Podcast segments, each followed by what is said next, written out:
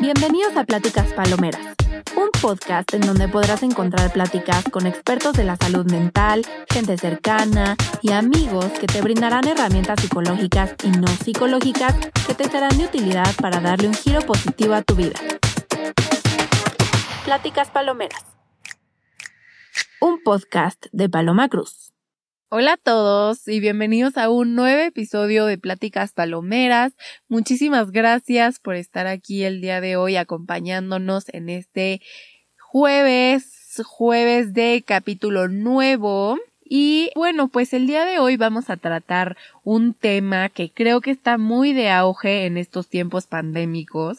Esto es la ansiedad. Y bueno, quise hablar de este tema porque, eh, como les digo, o sea, está incrementándose pero brutal. O sea, siento que ahorita de verdad los consultorios están llenos, pero justamente por la ansiedad. O sea, obviamente la gente tiene otros trastornos, pero ahorita la ansiedad es como lo que está más eh, en pico, ¿no? Y es por este encierro y como por esta incertidumbre, ¿no? Que tenemos, que no sabemos qué hacer con ella. Y bueno, pues para esto invité a un experto de la salud mental. Él es Gerardo Ibarra. Gerardo ya lleva más de 10 años de experiencia eh, como terapeuta especialista en ansiedad, depresión, obsesivo compulsivo, entre otros trastornos. También da terapia de pareja. Y bueno, pues cabe mencionar que Gerardo es mi terapeuta, también es coordinador de la maestría de una universidad aquí en la Ciudad de México y además tiene su propio centro de salud mental que se llama Liber. Entonces, pues bueno, la verdad es que estoy muy emocionada de estar grabando este capítulo con Gerardo, que ya lo habíamos platicado desde hace varias semanas. Y pues bienvenido, Gerardo, ¿cómo estás? Hola, ¿qué tal? Buenas noches, muchas gracias por la invitación. Un saludo a todas las personas que te escuchan y pues nada, vamos a compartir sobre algunos temas de psicología. Claro que sí. Oye, para empezar, cuéntanos un poco qué es la ansiedad. Pues mira, la ansiedad es una, hay que entenderla como una emoción que es básica, es parte de nuestro paquete de emociones primarias, primitivas. Y pues la ansiedad eh, hay que entenderla como algo natural, como una respuesta biológica, emotiva y psicológica de nuestro cuerpo ante las posibles amenazas que pudiéramos enfrentar. Muchas veces tenemos conceptualizada la ansiedad como una emoción negativa porque mm, tiene efectos adversos en nosotros. Es la manera en cómo ella se manifiesta. Claro.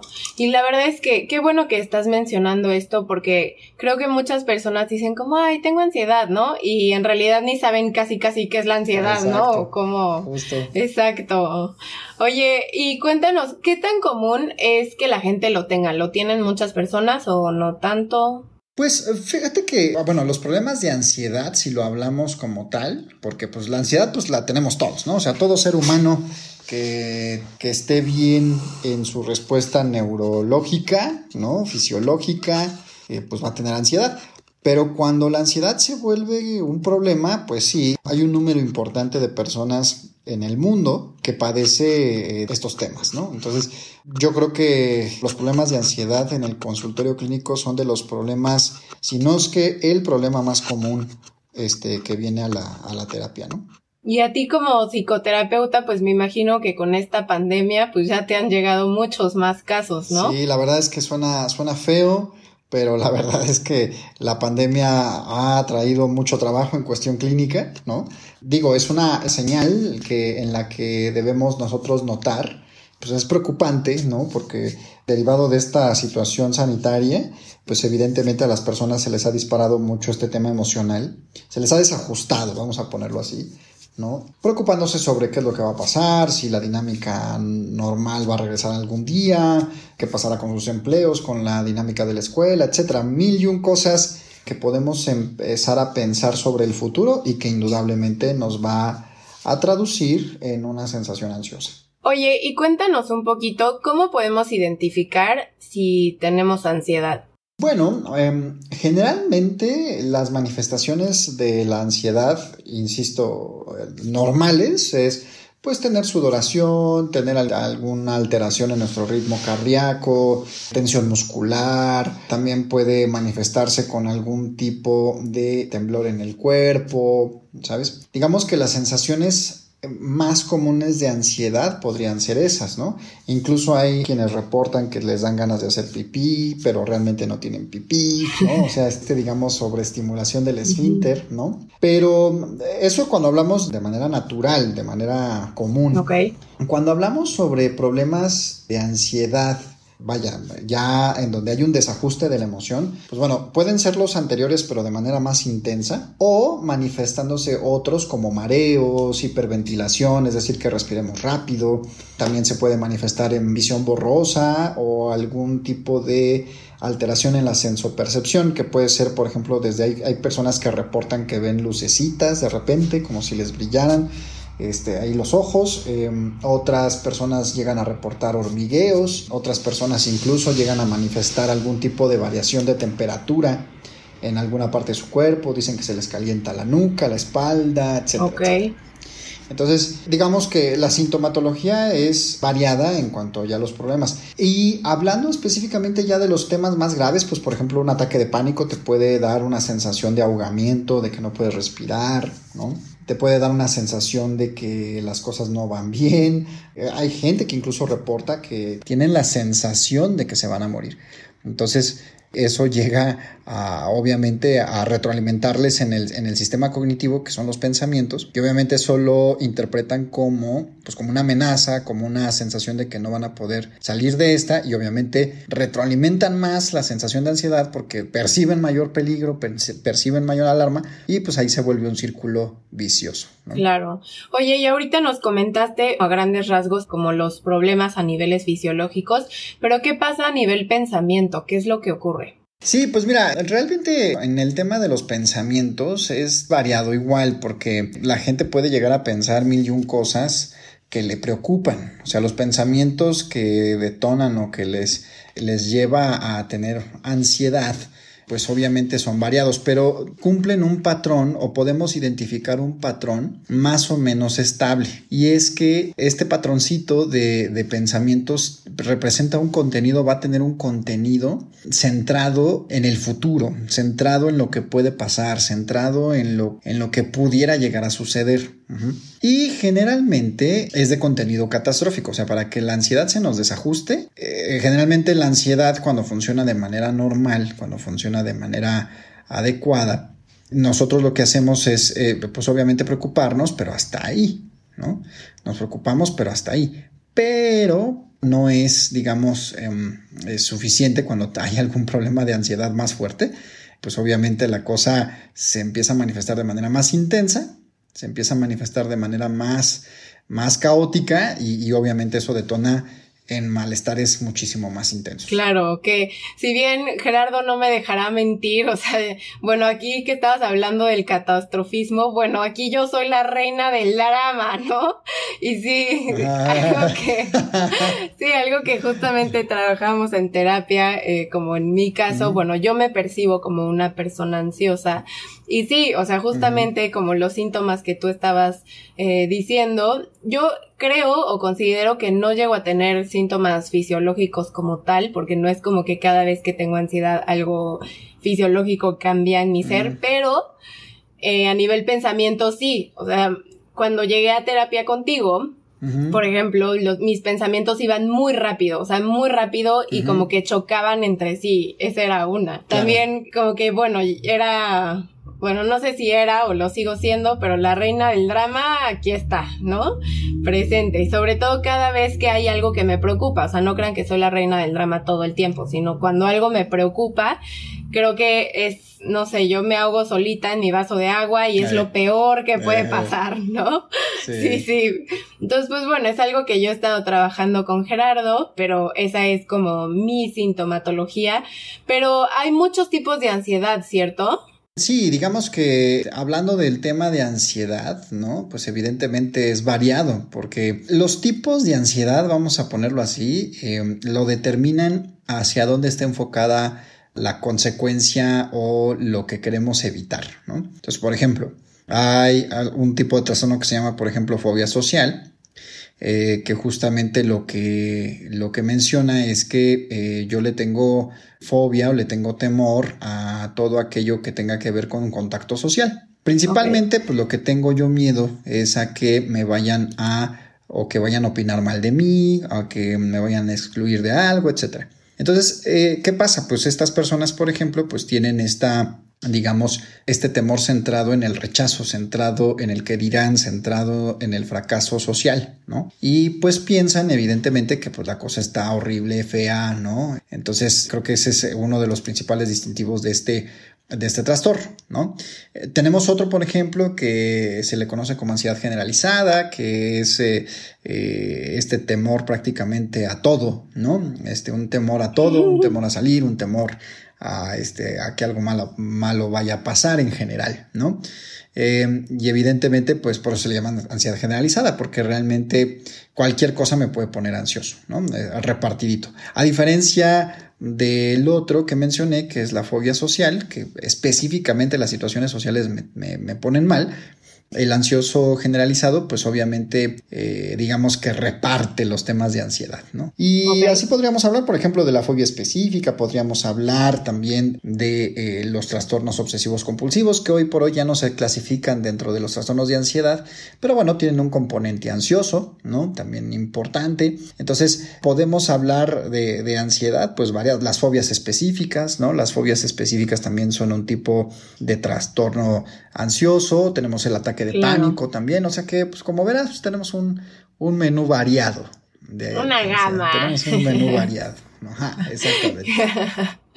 Claro, o sea, puede ser agorafobia, claustrofobia, todo lo que termine en fobia. Ajá, exacto, tiene componente ansioso, sí, está, Exacto.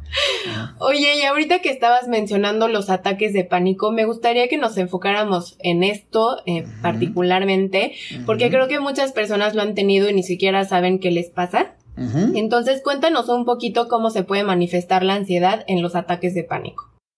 Sí, pues mira, básicamente el componente distintivo de los ataques de pánico es esta cuestión de, sentir ansiedad, mm, pero es una ansiedad muy intensa y súbita, ¿sabes? O sea, esa es una de las características del ataque de pánico, que la persona, digamos, no tiene el tiempo, por ponerlo en un, en un punto, no tiene el tiempo de ver qué va a pasar, ¿no? Entonces, pues ahí hay un tema, porque pues como es súbita la situación, pues obviamente cualquier cosa te puede suceder, ¿no? Entonces, eh, lo que sucede es que la persona como, como siente eh, síntomas muy intensos respecto a la ansiedad, pues obviamente se va, digamos, como eh, alterando porque pues no sabe qué es lo que le está sucediendo, no sabe qué es lo que le pasa y llega un punto en el cual pues se le llama ataque de pánico porque justamente se paniquea. ¿No? Llega un momento en el cual la ansiedad es demasiado intensa que pues le pasa factura y generalmente se manifiesta en situaciones bastante, bastante intensas, como por ejemplo presión en el pecho, el ritmo cardíaco totalmente acelerado, ¿no? Eh, también podemos encontrar ahí, por ejemplo, no sé, que les cuesta trabajo respirar y, por ejemplo, esa sintomatología en general, eh, a las personas eh, lo traducen como me voy a morir, porque es como pues imagínate cuando no puedes llegar a respirar bien, ¿no? O sea, que te ahogas de repente en una alberca o algo, este, pues es bastante desesperante. Claro. Y entonces, pues cuando te da eh, de repente en esto, este, y sin que lo vengas venir y que en donde un lugar en donde tú consideras que pues es seguro, ¿no? Entrecomillado, pues obviamente te saca más de balance, ¿no? Y así la persona, pues evidentemente va, va este, perdiendo cada vez más el control, cada vez más el control, hasta que llega un punto en el que pues cae en el ataque de pánico, ¿no? Y el ataque de pánico pues totalmente hace un esfuerzo sobrehumano eh, el cuerpo para mantenerse vivo de qué? Pues de una amenaza que prácticamente no existe. Claro, pero esta amenaza, o sea, puede haber como un, una situación como activadora de este ataque de pánico o es como, no sé, al azar de pronto me da. Bueno, es que puede haber una cuestión en particular, como por ejemplo hay gente que llega a sentir taquicardia y la persona lo puede llegar a traducir como este me va a dar un infarto o me va a dar un infarto, ¿no? Ok. Entonces, eh, ahí es donde está el problema. Claro. porque las personas, o sea, pueden llegar a un punto a decir, híjole, este, es que esto no me está, no me está gustando nada lo que está pasando y pum, ¿no? Este, se empiezan a alterar, alterar, alterar hasta que, pues, obviamente eh, empiezan, por ejemplo, a hiperventilar y cuando hiperventilan, pues llega un punto en el que ya no pueden más porque pues, se están mareando, pero ahí sí de verdad se están mareando por el exceso de oxígeno. Y obviamente al tener más oxigenación, pues obviamente jalas más aire y obviamente se acelera el ritmo cardíaco y pues obviamente eso no termina con una sensación muy agradable que digamos. Claro. Oye, Gerardo, y en los momentos críticos en donde tenemos ya sea un ataque de pánico o una crisis de ansiedad muy fuerte, ¿qué podemos hacer en ese momento? Bueno, o sea, cuando llega a ver una persona así, o sea, si nos está dando a nosotros, lo primero que tenemos que hacer es primero eh, normalizar la ansiedad, ¿sabes? O sea, mucha gente a lo mejor en este paso dice, híjole, pero ¿cómo es eso? Bueno, eh, hay que entender cuando los, los ataques de pánico son así, de súbitos, de improvisto, es altamente probable que nos vuelva a dar, ¿no? Entonces, porque las personas quedan, digámoslo así, tocadas, ¿no? Llegan a estar tocadas y obviamente se están enfocando nada más en cómo diablos van a hacerle para prevenir el siguiente ataque. A mí me ha pasado y por ejemplo yo lo que digo ya hace mucho no me da, pero en el momento en que siento muchísima ansiedad, digo, es que ya va a venir este ataque de pánico, ya me va a dar, entonces como que obviamente en lugar de tranquilizarme, como que la ansiedad se intensifica. Exactamente, justo, justo, justo así. Y, ese es el punto. O sea, y entonces lo primero que tenemos que hacer, el primer paso es, esto es ansiedad. La ansiedad no ha matado a nadie, ¿no? Eso, eso es muy importante. Bueno saberlo. la ansiedad no ha matado a nadie, o sea, no te mueres de un ataque de pánico. Digo, bueno, a ver, si hay alguna alteración cardíaca por ahí, pues podría ser que destapes un absceso o algo así, no sé. Pero, a ver, es demasiada mala suerte, ¿sí? O sea, eh, pero es como, por ejemplo, si me dices, oye, es que en el parque no te puedes morir, te puede caer un meteorito y claro que te mueres. ¿Sí me explico? eso, eso es a lo que me refiero, ¿no? Entonces, aquí creo que lo que vale la pena resaltar es que nos podamos decir a nosotros mismos, oye, pues a ver, el tema es que no, no, no te va a matar. Obviamente hay que aceptar que se siente feo, pero no te va a matar, ¿no? Y lo mejor que podemos hacer es, obviamente, como en un sismo, ¿no? Conservar la calma y continuar con nuestras actividades lo mejor que podamos, ¿no? O sea, en el caso de un sismo es te piden que desalojes de manera ordenada y, de manera no paniqueada, ¿no? Lo más tranquilamente posible, pero este, acelerando el paso, ¿no? Y más o menos lo mismo es aquí. O sea, aquí el tema es, bueno, vamos a tratar en medida de lo posible de llevar a buen puerto nuestras actividades con todo y ansiedad, ¿sabes? Eh, porque eso es lo que nos va a ayudar a que baje un poco. Digo que es complicado, ¿no? Es un poco sí, complicado. Sí, claro. Es complicado porque tienes, pues haz de cuenta que tienes como un costal encima, ¿no? Pero eh, no es imposible. A veces la gente lo que hace es que trata de, de, de, alguna manera de decir, oye, ¿sabes qué? Este, no puedo moverme hasta que se me baje la ansiedad. No, bueno. O sea, es uno de los principales errores que de repente las personas con algún padecimiento de ansiedad quieren lograr y obviamente eso no se va a poder. Ok. O sea, entonces más bien hay que como identificarla y decir, pues sí, tengo ansiedad, ni modo, tengo que seguir con mis actividades diarias. Totalmente. Sí, porque si no lo haces así, la verdad es que no, o sea, te vas a tardar más, ¿sabes? Te vas a tardar más. Claro. Claro. Y en ese momento crítico, o sea, además de normalizar la ansiedad, ¿hay algún otro como ah, no como tip, pero como alguna técnica que podamos hacer, tal vez no con un ataque de pánico como tal, pero si sentimos ansiedad un poco más leve, ¿hay algo que podamos hacer? Sí, de entrada, a ver, yo creo que una de las principales eh, situaciones que pueden hacer en ese momento es, como, como decía, ¿no? Paso uno, acepten que hay ansiedad, ¿no? Paso número uno y fundamental. Y el paso dos eh, es, es muy simple, o sea, lo que pueden hacer en un momento dado es tratar de enfocarse en una actividad que sea realmente importante para ustedes. Por ejemplo, hay veces que las personas que manifiestan algún ataque de ansiedad dicen, oye, a ver, háblame para distraerme un poco. Y mm. mucho es así, porque eso, eso tiene un principio psicológico importante. La ansiedad como tal em, funciona o se alimenta básicamente de la atención, de ver cómo el estímulo ansioso se manifiesta poco a poco, cada vez más, cada vez más. Y obviamente si yo sigo viendo la amenaza de esto, eh, pues evidentemente pues sí me va a dar más y más ansiedad porque le sigo poniendo atención. Le sigo poniendo, le sigo poniendo, le sigo poniendo atención. Pues hasta que llega un momento en el cual dices, no, pues ya, perdí, ¿no? Literalmente perdí. Eh, y obviamente el distraernos en una actividad que realmente sea importante, eso nos lleva a poder superar de manera más sencilla la ansiedad. Ok.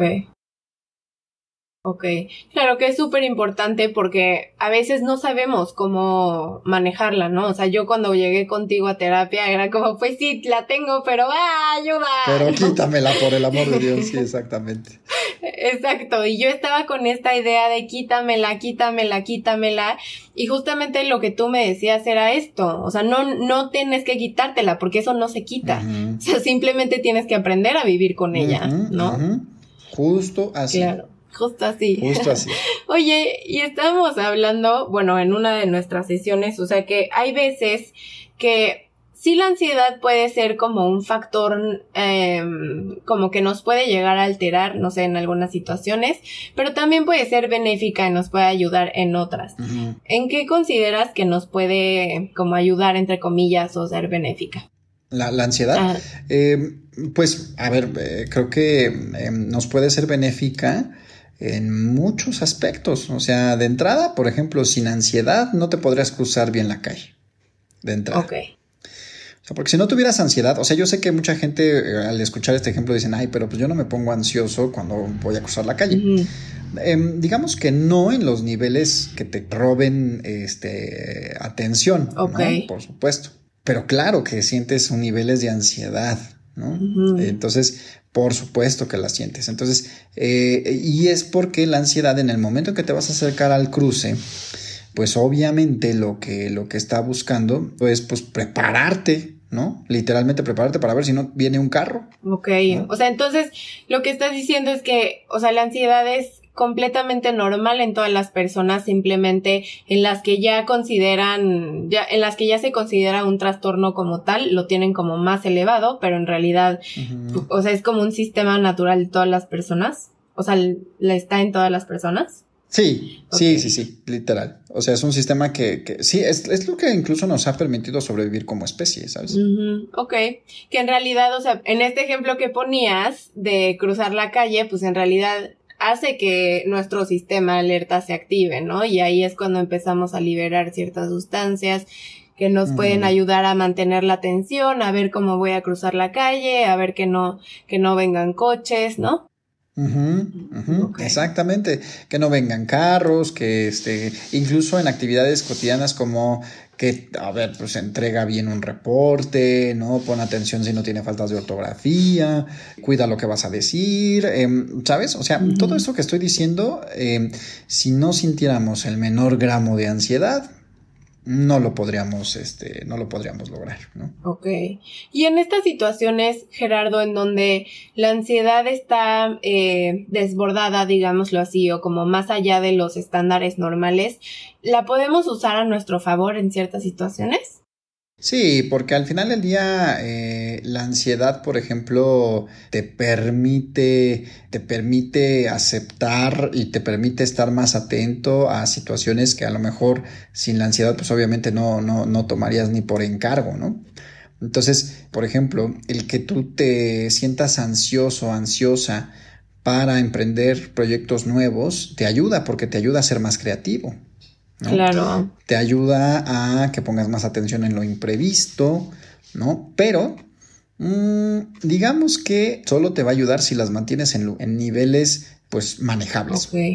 Si tú generas demasiada ansiedad, entonces pasa el efecto contrario, se te borra la memoria, este, ya no puedes hablar, tartamudeas y se vuelve todo eso un caos. Claro, sí, claro. O sea, en mi caso, eh, creo que a mí lo que me ha ayudado es en tener una estructura, ¿no? Hay veces que, no sé, no tengo ganas de tomar la maestría o no tengo ganas de entregar un trabajo, pero esta preocupación constante de es que tengo que hacerlo, pues me hace al final cumplir con mi tarea, ¿no? Igual eh, con lo del podcast yo estaba sumamente ansiosa, como es que lo haré, no lo haré, qué pensará la gente, que no, y es que, ah, no sé qué hacer, no sé cómo hacerlo, tengo que cuidar mis palabras, ¿no? Y al final, o sea, creo que es como esta mm, preocupación que hace que te muevas del lugar y que no te paralice, ¿no? Creo que así lo podemos utilizar a nuestro favor. Oye, Gerardo, ¿y ¿Tú cómo consideras que podemos tener como este cierto autocuidado para que nuestra ansiedad no se desborde o no llegue a niveles muy elevados? Mm, bueno, eh, yo creo que además de ir a psicoterapia cuando ya la cosa no está funcionando de lo, de lo mejor, este, creo, que, creo que algún tip que yo podría darles un poco es primero que aceptemos el tema de lo incierto, ¿no? O sea, si aceptamos el tema de lo incierto es muchísimo más probable que podamos tener un mejor manejo de ansiedad, ¿no?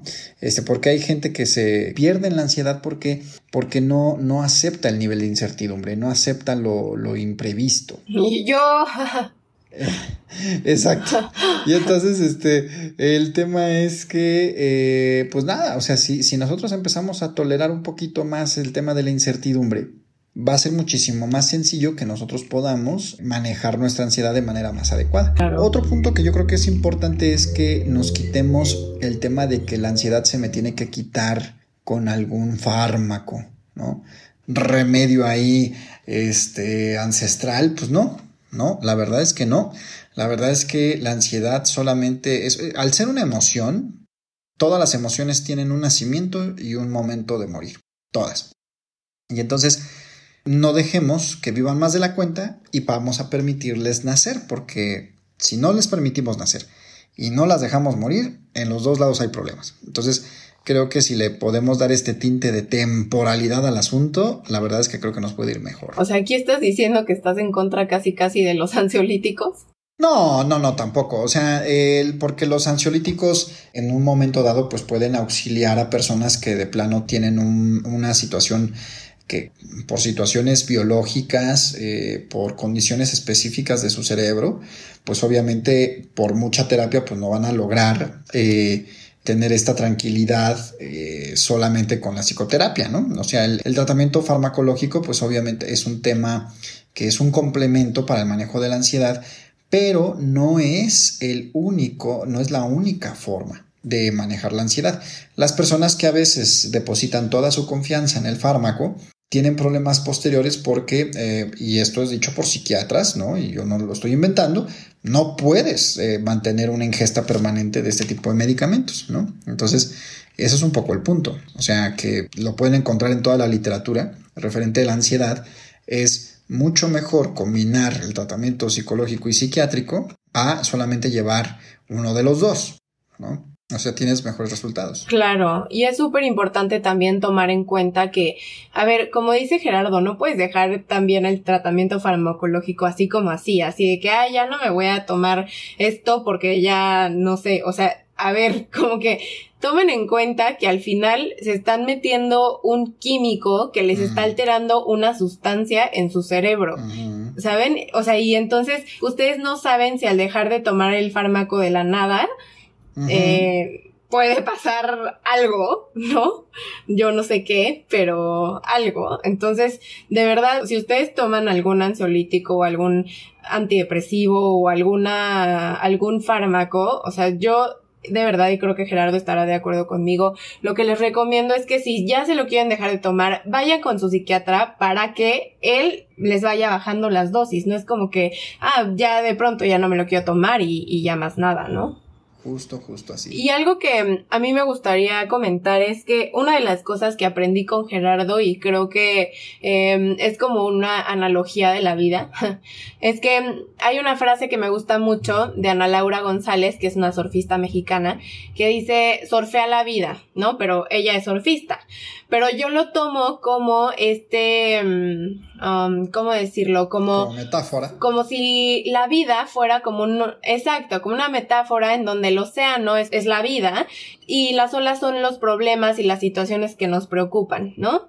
Entonces, en lugar de que dejar que la ola nos pase por encima, o sea, hay que surfearla, hay que pasarla por arriba, ¿no? Entonces, y, y fluir con ella, que ese creo que es el mensaje más importante, o sea, hay que aprender a fluir porque problemas siempre van a haber, ¿no? Entonces creo que la solución está en decir, a ver, ¿cómo voy a solucionar este problema? Ya lo solucioné, más nada, ya fluye la vida, ¿no? Exacto, justo así es. Sí, la metáfora que tú dices es excelente porque sí, justo.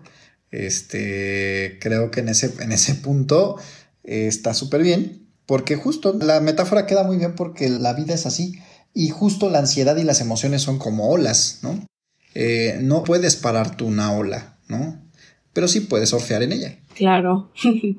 Oye, Gerardo, ¿y si tenemos alguna persona cercana, eh, ya sea un familiar o un amigo que está teniendo eh, niveles de ansiedad pero ya bastante elevados, ¿cómo podemos ayudarlo? Pues bueno, de entrada, ¿cómo podrían ayudarles? Primero, pues, a ver, tratemos de entender algunas cosas, ¿no? O sea, primero que nada, el brindarle calma puede ayudar en esos momentos, en los momentos críticos, en los momentos más intensos, o sea, eso puede llegar a ayudar.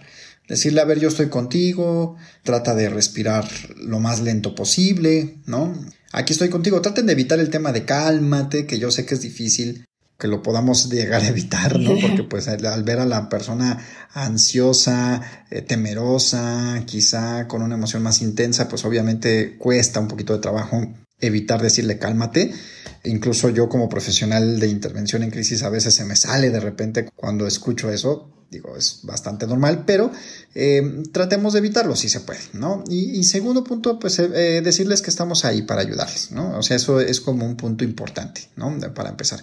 Segundo, yo creo que ya si la cosa está siendo más recurrente, traten en medida de lo posible, eh, insisto, recalco mucho esto, que las personas que de repente le llegan a tener miedo a algo o ansiedad a salir y demás, traten poco a poco de animar a que las personas se enfrenten su miedo. Evidentemente yo jamás eh, les diría expónganlos, eh, no, no, no lo haría porque al final eso requiere sí de un entrenamiento, que solamente los psicólogos, los profesionales lo tenemos, pero traten de animarle a, enfrentar esos miedos que tienen, ¿no? Traten de animarle y sobre todo creo que la mejor recomendación es anímenlo a que vayan a una intervención psicoterapéutica porque realmente los terapeutas que tienen formaciones basadas en evidencias, que eso también es importante decirlo. No todo el psicólogo puede atender problemas de ansiedad, ¿no? Requiere de un entrenamiento específico en ello. Generalmente terapias basadas en evidencias, como el universo de las terapias cognitivo-conductuales, y eh, son los mejores psicólogos que te pueden atender en ese tema. Claro, wow. Ay, Gerardo, pues muchísimas gracias por tener esta plática conmigo. ¿Hay algo más que quieras agregar? No, pues nada, pues eh, invitarles a que compartan tu podcast para que seguramente eh, esta información quizá le pueda ayudar a más de uno, que obviamente que te sigan y evidentemente que estén al pendiente de tus próximos episodios que seguramente les vendrán bien a las personas.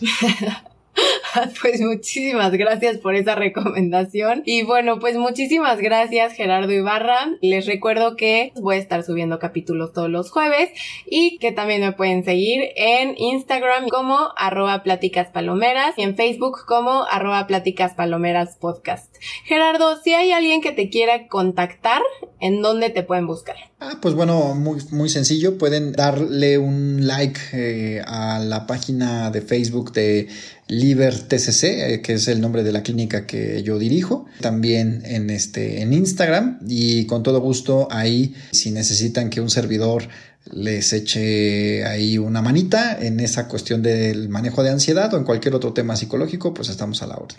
Súper, pues muchísimas gracias Gerardo y nos vemos el próximo jueves.